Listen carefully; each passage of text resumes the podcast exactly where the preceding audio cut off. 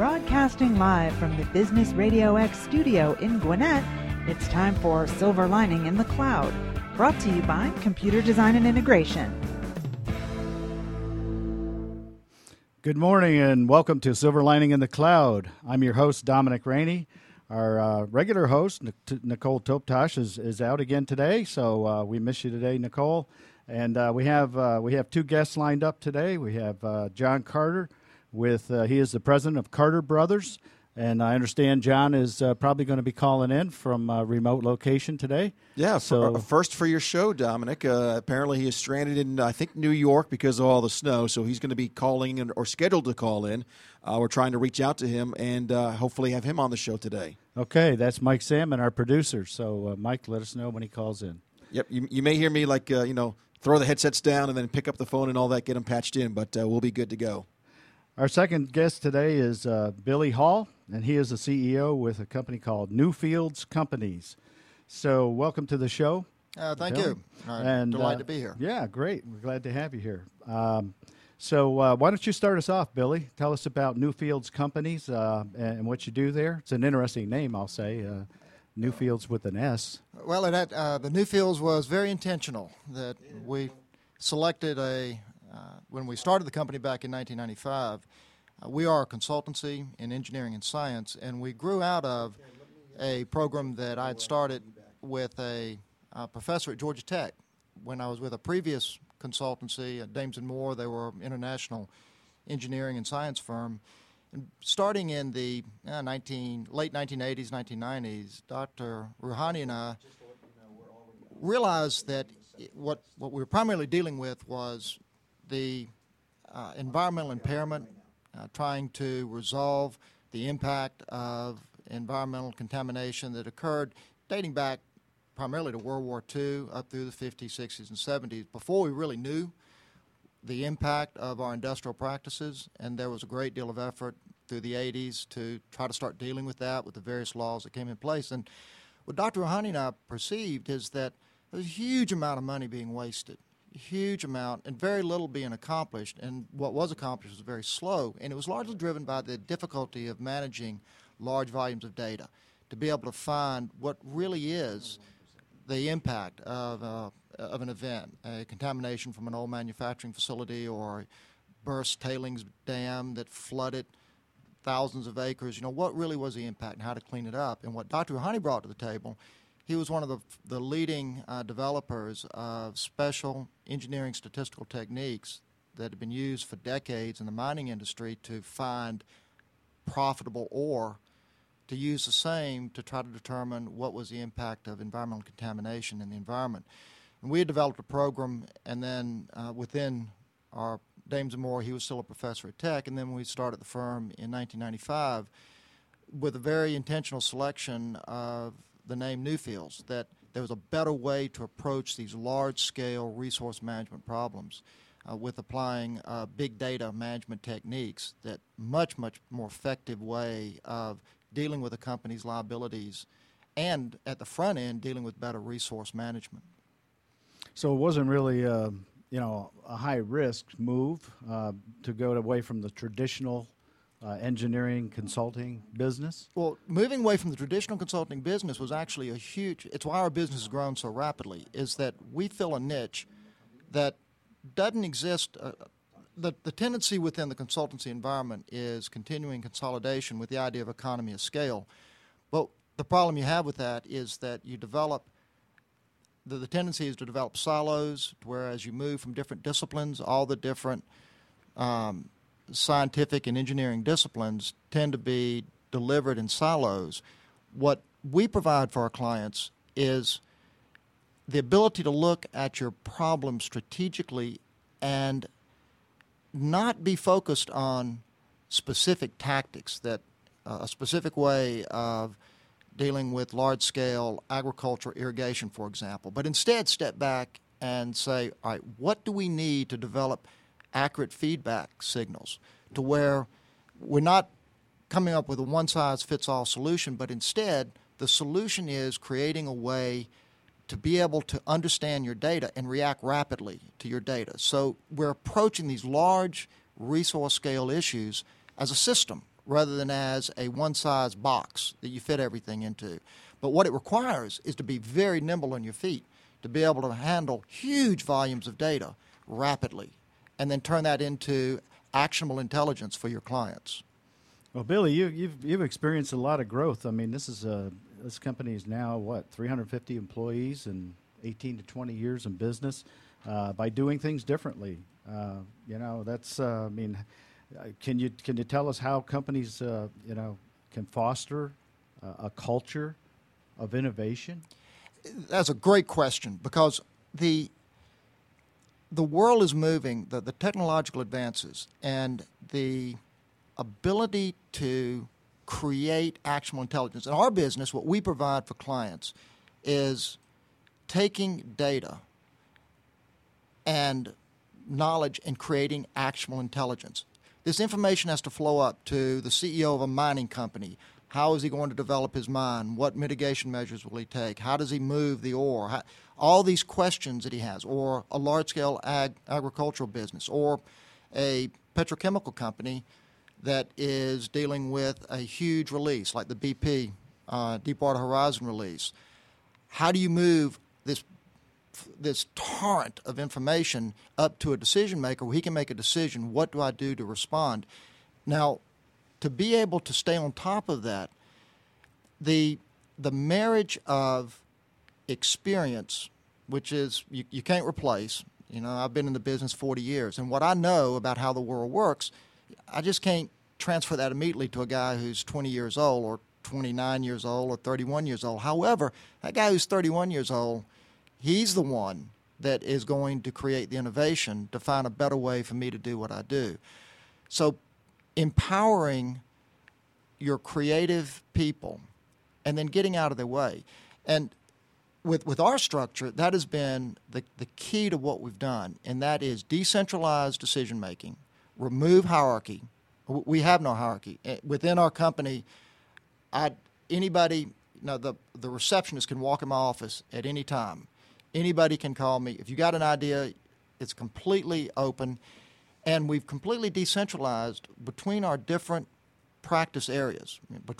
We have about a dozen different practice areas: forensic chemistry, ecological forensics, hydrogeology, various engineering fields, that the decision-making on our groups is decentralized to them. That the reason we are Newfields Companies, we actually have a very creative structure that has been the key, that there have been two keys to our growth. One is we both decentralize our management and we give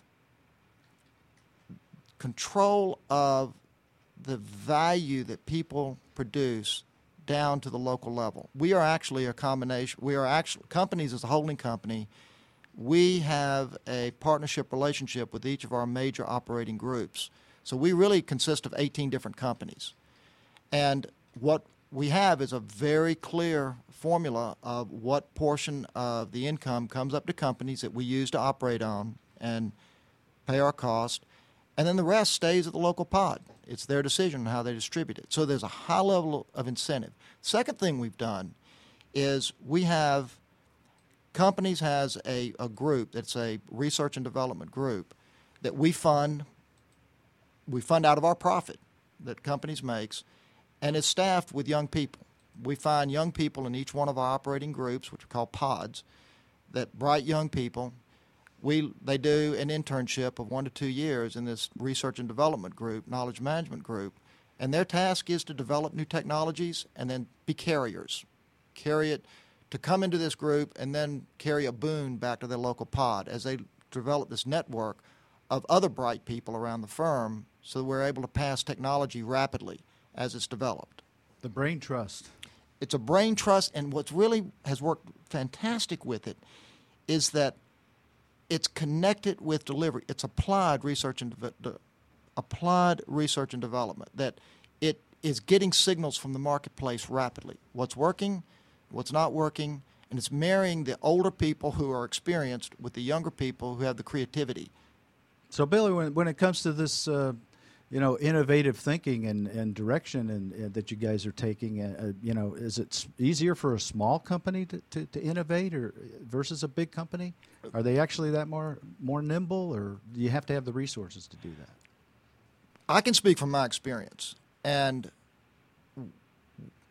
the smaller company, it definitely, you're always facing the problem of resources. And we're fortunate enough that being a consultancy, we have high margin because we operate more like a law firm actually than an engineering firm. So we're able to self-fund. Clearly funding is an issue for most small companies. However, my absolute conviction is that the smaller companies can be much more nimble, that they can react much more quickly. And from personal experience, from being in a large consultancy, Dames & Moore when I left was about 7,000 people. And we work extensively with these large consultancies now, 30, 40, 50,000 people. And my experience is we can be vastly more nimble because the connection between, there's no hierarchy, the connection between that 30-year-old who has a great idea and me, the connection is tight. So there's not four levels of decision making that you have to go through. The decision making can be made in 5 minutes. It's a good idea. Let's do it. Well, once you subscribe to it, there's no turning back. Oh, there's no way I would. You know, we get more exciting, right? Well, it's exciting. It's freeing. And my conviction is that if you are creative and you are sensitive to the market, you will be rewarded financially. But one of the keys is, this is something I tell all the young folks that join us. Look, when you land a new job, never think, oh, man, we're going to be able to make a lot of money off of this. If you ever start thinking that way, the model falls apart. Your first thought was, man, can we do something really, really cool for this client? That has to be your first thought. The money will take care of itself. The idea is, you get a great opportunity, you over-deliver, you do something that blows their pants off, then you know the money's going to take care of itself. The key is what is going to be the value proposition that the market wants and they'll respond to. Billy, let's talk a little bit about environmental protection. What are some of the technological advances that are changing the field of environmental protection? One of the key things that's happening, and this is both in environmental protection, but I use it, there's two aspects of this. One is resolving the past problems, because we have a legacy of the activities that were engaged that people didn't realize how serious it was with the way we handled our solid, liquid, and air waste. And we dumped a lot of stuff into our environment over many, many years. So there's that aspect of it. Then the other, so cleaning that up. How do you manage that in a way that is economical and it's protective of the environment, but it's also recognizing we're in a system. It's got to be protective of our economy too. Then the other aspect is how do we not make those mistakes in the future? How do we manage our resources better? The changes that are rapidly coming upon us is the capacity to create rapid signals and real-time feedback. I mean, for example, let's take something that everybody could relate to. Your irrigation system at your house. You know, we know that we go through periodic drought conditions. Well, the capacity exists now to, on a wireless system, have soil monitors that may cost $20, tied right into your irrigation system, tied into the Met data, and your system doesn't cut on until the soil moisture drops below 19% and there's no prediction of rain for 2 days. And you cut your water use 60, 70%. Same thing, so the ability to move data rapidly, machine-to-machine communication, the ability to move this data wirelessly into analytical tools, the platforms, that's a key thing. We can generate trillions of bits of data, but it doesn't do you any good if you can't analyze it, if you can't somehow create form out of that void or out of that torrent of data for actionable intelligence. Take the scientific part and make it meaningful. Right. Exactly. Being able to take this flood of information and create meaning out of it for decision making. The decision maker, it may be automated, where the decision maker is a monitor that cuts on or off, or the decision maker may be a CEO, that he has to process this huge amount of information, and he's got maybe 20 minutes for this decision. So being able to move, the key change is creating real-time signals.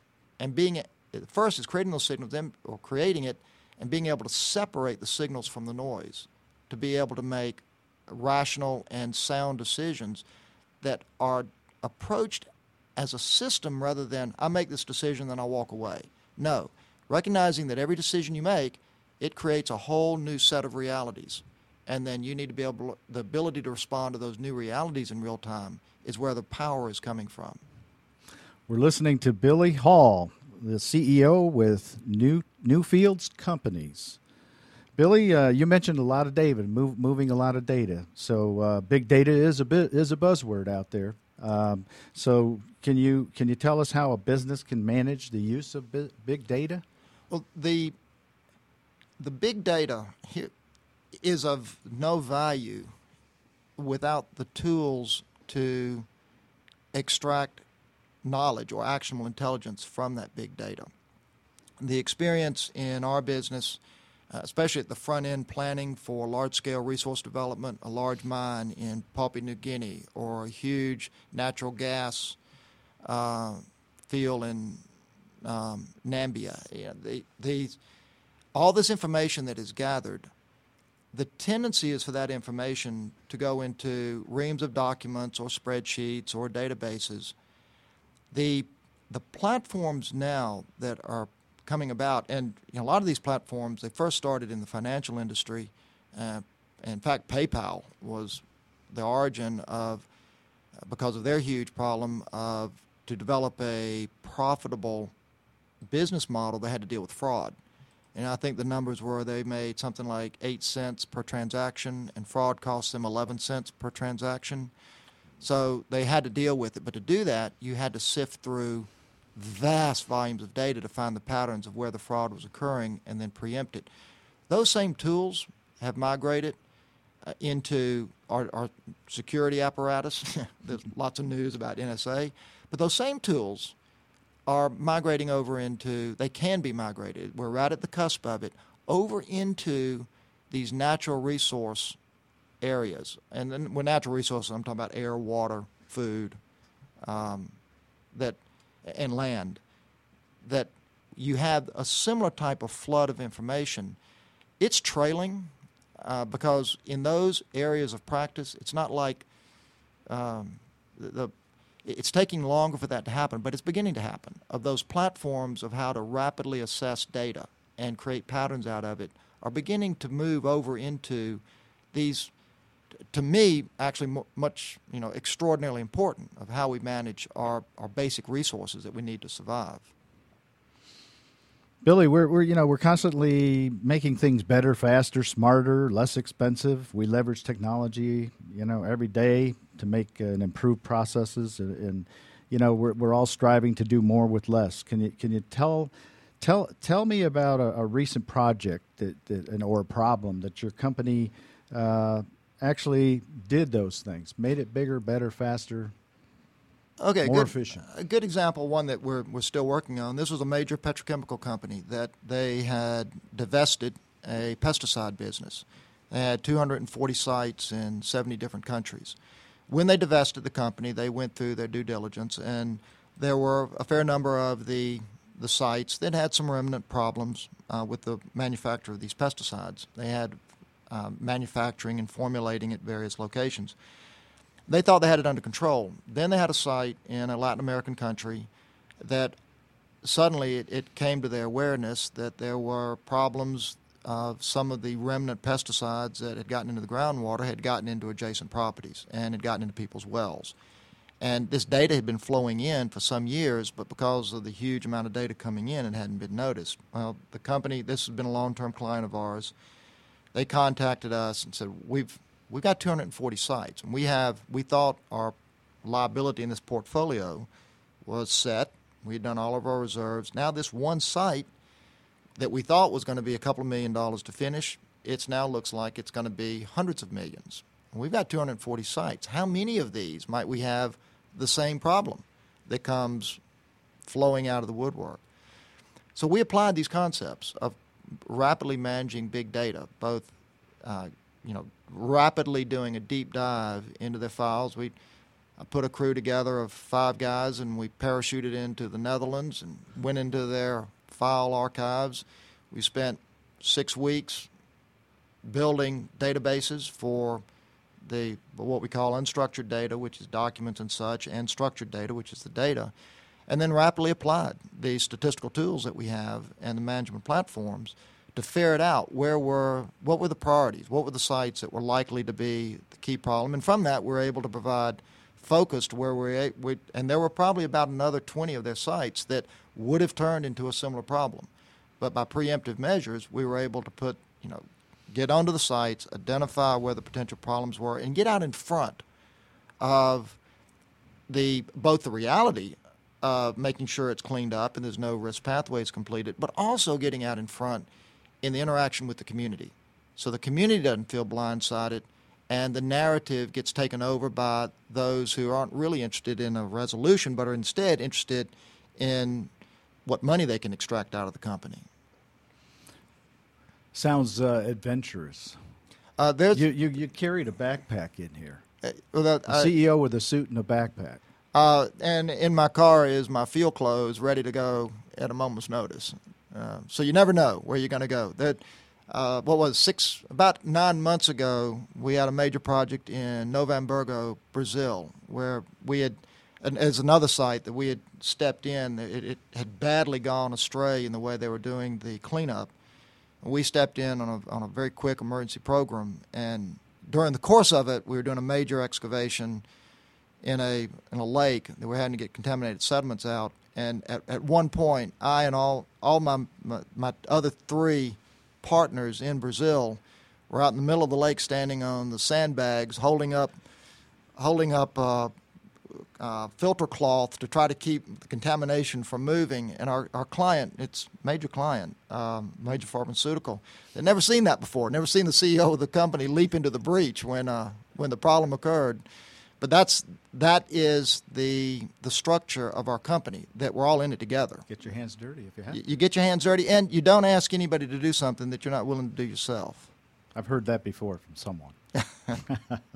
That's a great story. That's good stuff. We're listening to Billy Hall. He's the CEO with Newfields Companies. Billy, can you tell us a little bit about how companies can get a hold of you if they want to get in touch with you, how you work with your clients?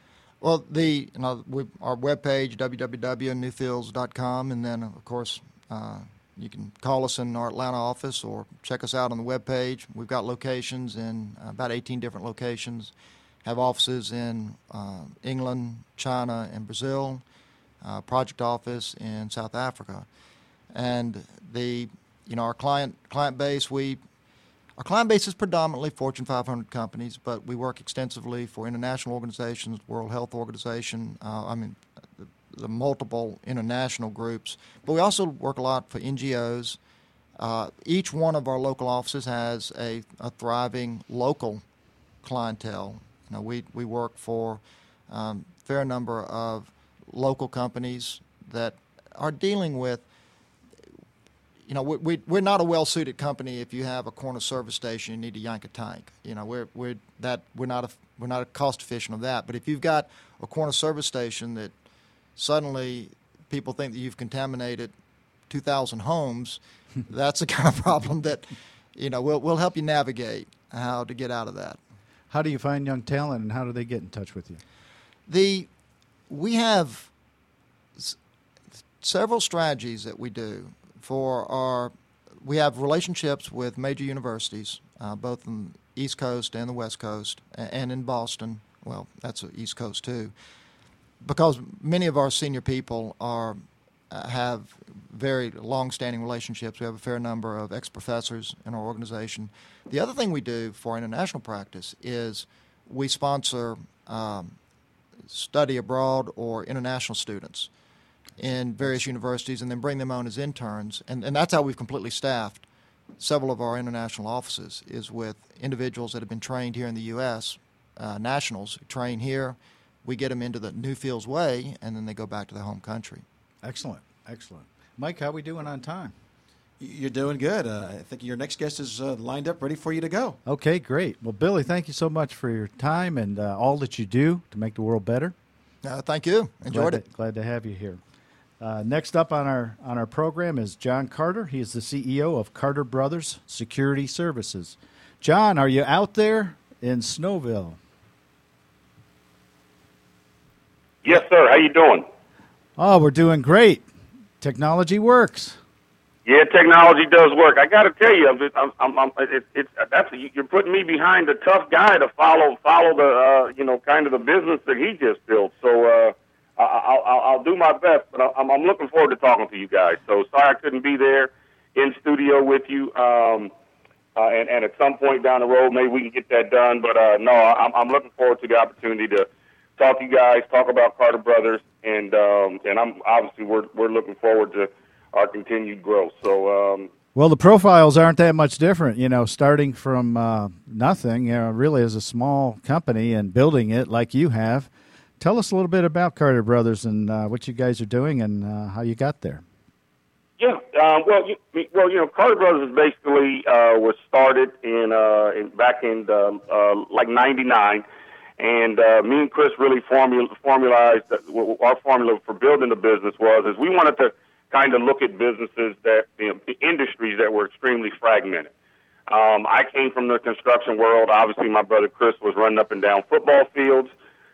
Chris gave me a challenge one day, basically saying, hey, I've seen you go build other companies. Can you do it for ourselves? I kind of looked at Chris like he was relatively crazy, and said, I'm not sure that a partnership between the two of us would work.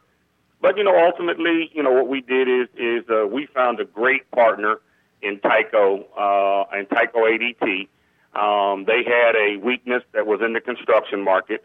I had a huge construction background and understood the marketplace very well. We had a great mentor and a guy named Mike Snyder, who was the president and CEO of ADT back then. And it allowed us to enter into a partnership kind of with a lot of speed and gain a lot of momentum.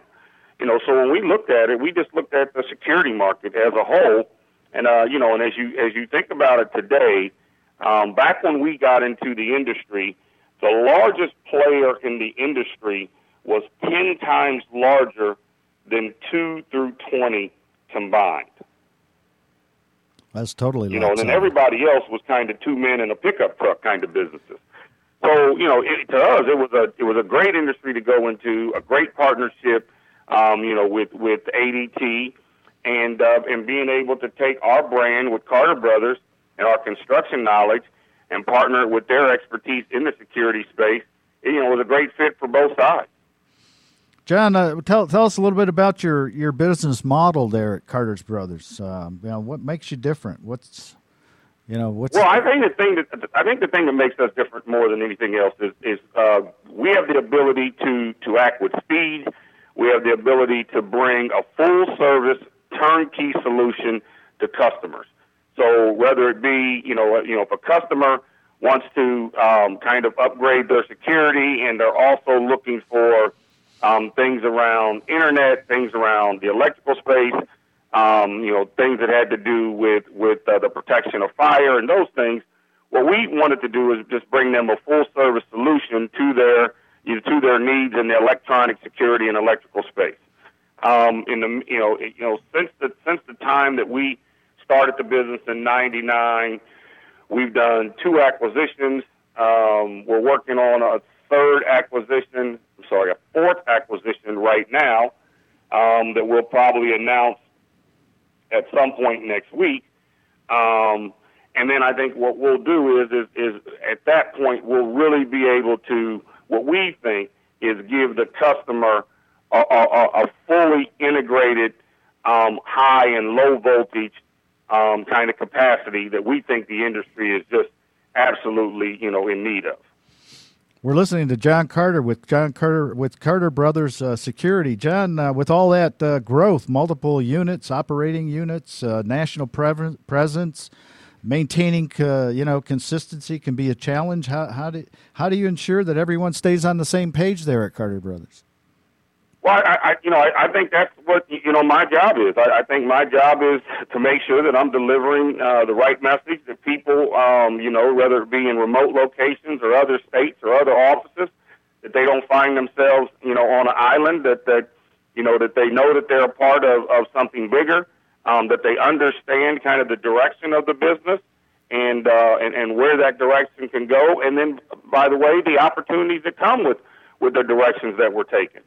So, I've been fortunate enough that most 99%, and I'd probably say the only reason I'm a little hesitant about saying 100, but 99% of the people that have worked for Carter Brothers has either been to my house, spent time with me, they've been around my family, so they understand what we're trying to do.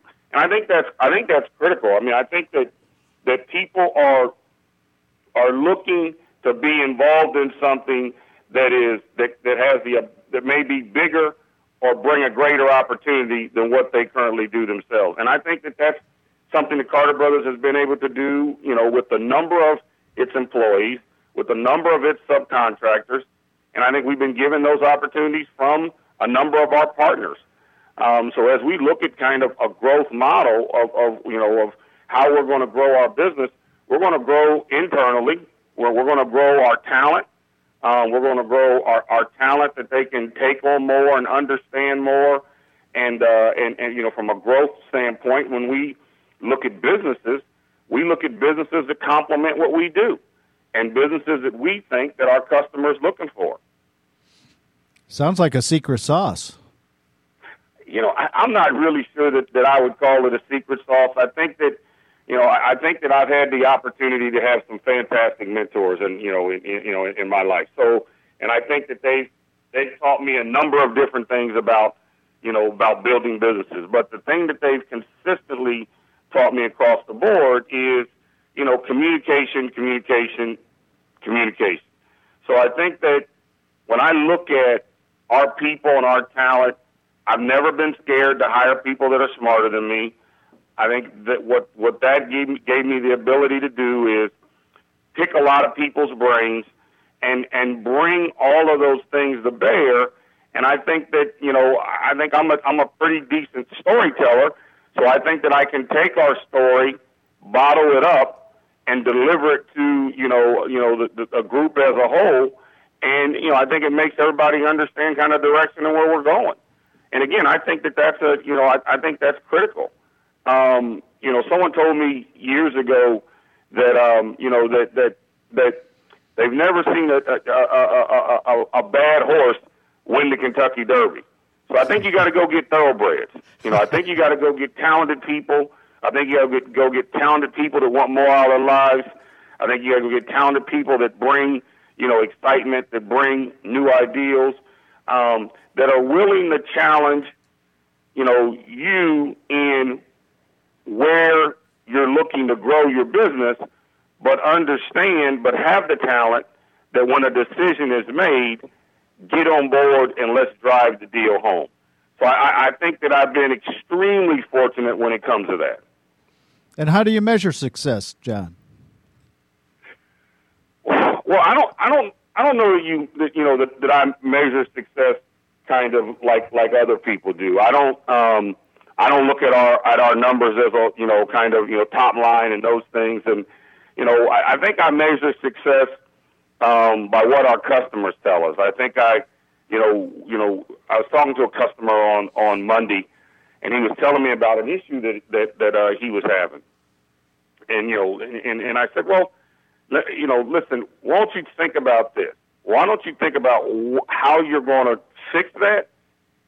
And then I want you to think about the guy that I have next to you already and tell me if that guy can fix that issue. And the guy called me back an hour and a half later and said, we just unposted the position. We're going to hand this to your guy and let him push this through. And I said to him, well, can I ask you, how'd you get to that conclusion? And he said, well, candidly, you just made me look at it differently. And I think that that's how you really can measure success, that you know, your customer believes in you enough to allow you to take on more things, to take on more responsibilities. You know, I tell my people all the time, what I want to do is give them more tools in their tool belt. So we started off doing camera systems. Then we started doing card access systems. You know, then we started looking at burglar alarms, larger systems from a commercial standpoint, high-rises, industrial plants, large manufacturing. Then we started looking at the fire component. We acquired a business from General Electric. You know, we built that business up. You know, that business we sold last year to another major conglomerate. You know, now we're looking at our current security, you know, business. We have a large partnership with AT&T. We're taking that partnership along with the new acquisition of now branching off into the electrical space. You know, I think that, you know, when I look at the electrical space today, you know, there's a couple things that I don't see. There's a lot of fragmentation in the space. And then two is I don't see a large minority in the space. So I think with my current base and the, you know, in the company that I'm moving forward with, I think that I will become an immediate player in the electrical services space, power distribution, overall electrical service, maintenance, you know, again, industrial. So I think I'm just kind of taking my plan and just putting it in another space, you know, and kind of regurgitating what we had done before. Well, John, you cover a lot of turf there. What is your, speaking of turf, your geographic area for, and what do you cover? What's your footprint look like at Carter Brothers? You know, what I would tell you is we're a really good super regional. I mean, we're operating in about 30 different states around the country. We have a couple global opportunities that you know that we're currently involved in. But you know what we'll do, and what I think is extremely critical, and you'll hear me continue to say it is, if my customer says, "Hey, I need you to go here," then I'm gonna go there with my customer. You know, I don't believe that all customers are great customers. I believe there's customers who become partners, you know, and I believe that there's people that you do work for. You know, so our big mission statement that we say is building lasting relationships with integrity and excellence. And I think that says a lot because most people say, well, what does that have to do with the fire and security space? Well, what I want to do is build relationships with people that when they have a low voltage or high voltage need, that they think about us. And if they think about us, then I'm going to be the guy they call. And if they call on me and they know that they can rely on me, then that's the customer that's going to take me to other places. That's the customer that's going to tell a friend about, hey, have you ever done work with Carter Brothers? You know, so those, I think we've grown a lot through word of mouth. I think we've grown a lot through, you know, the platform, the talented people that we put in place, and I think as we continue to grow the business, you know, I see this as an opportunity that I can bring kids along. I can go into markets that I don't see a lot of minorities in. I don't see a lot of women in the space. I have a fantastic partnership with ITT. So I'm one of their national spokesmen. We do training with them, and it gives me the ability to help give people opportunities that I don't think they would have gotten, you know, in another marketplace. You know, so we're pretty excited about you know what we're doing, where we're going, the opportunities that are out there. I think the market's coming back. You know, when I think about today, you know, things that I'm excited about, things that we have done that I would be really proud about. You know, we were able to grow 22% during this tough economy. That's fantastic. You know, we grew a business, we sold a business. We're acquiring a business, and as we come out of this tough, kind of the economy that we've seen in 8, 9, 10, 11, so on and so forth. I think that when I look at the business that we built, I'm probably proudest of what we did kind of through that time. And I tell people all the time, you know, tough times don't last, tough companies do. You know, and I think you can pick up the Wall Street Journal every day and look at the financial balance sheet of some of these huge companies, and you will see how drastically they've changed, you know, during this time period.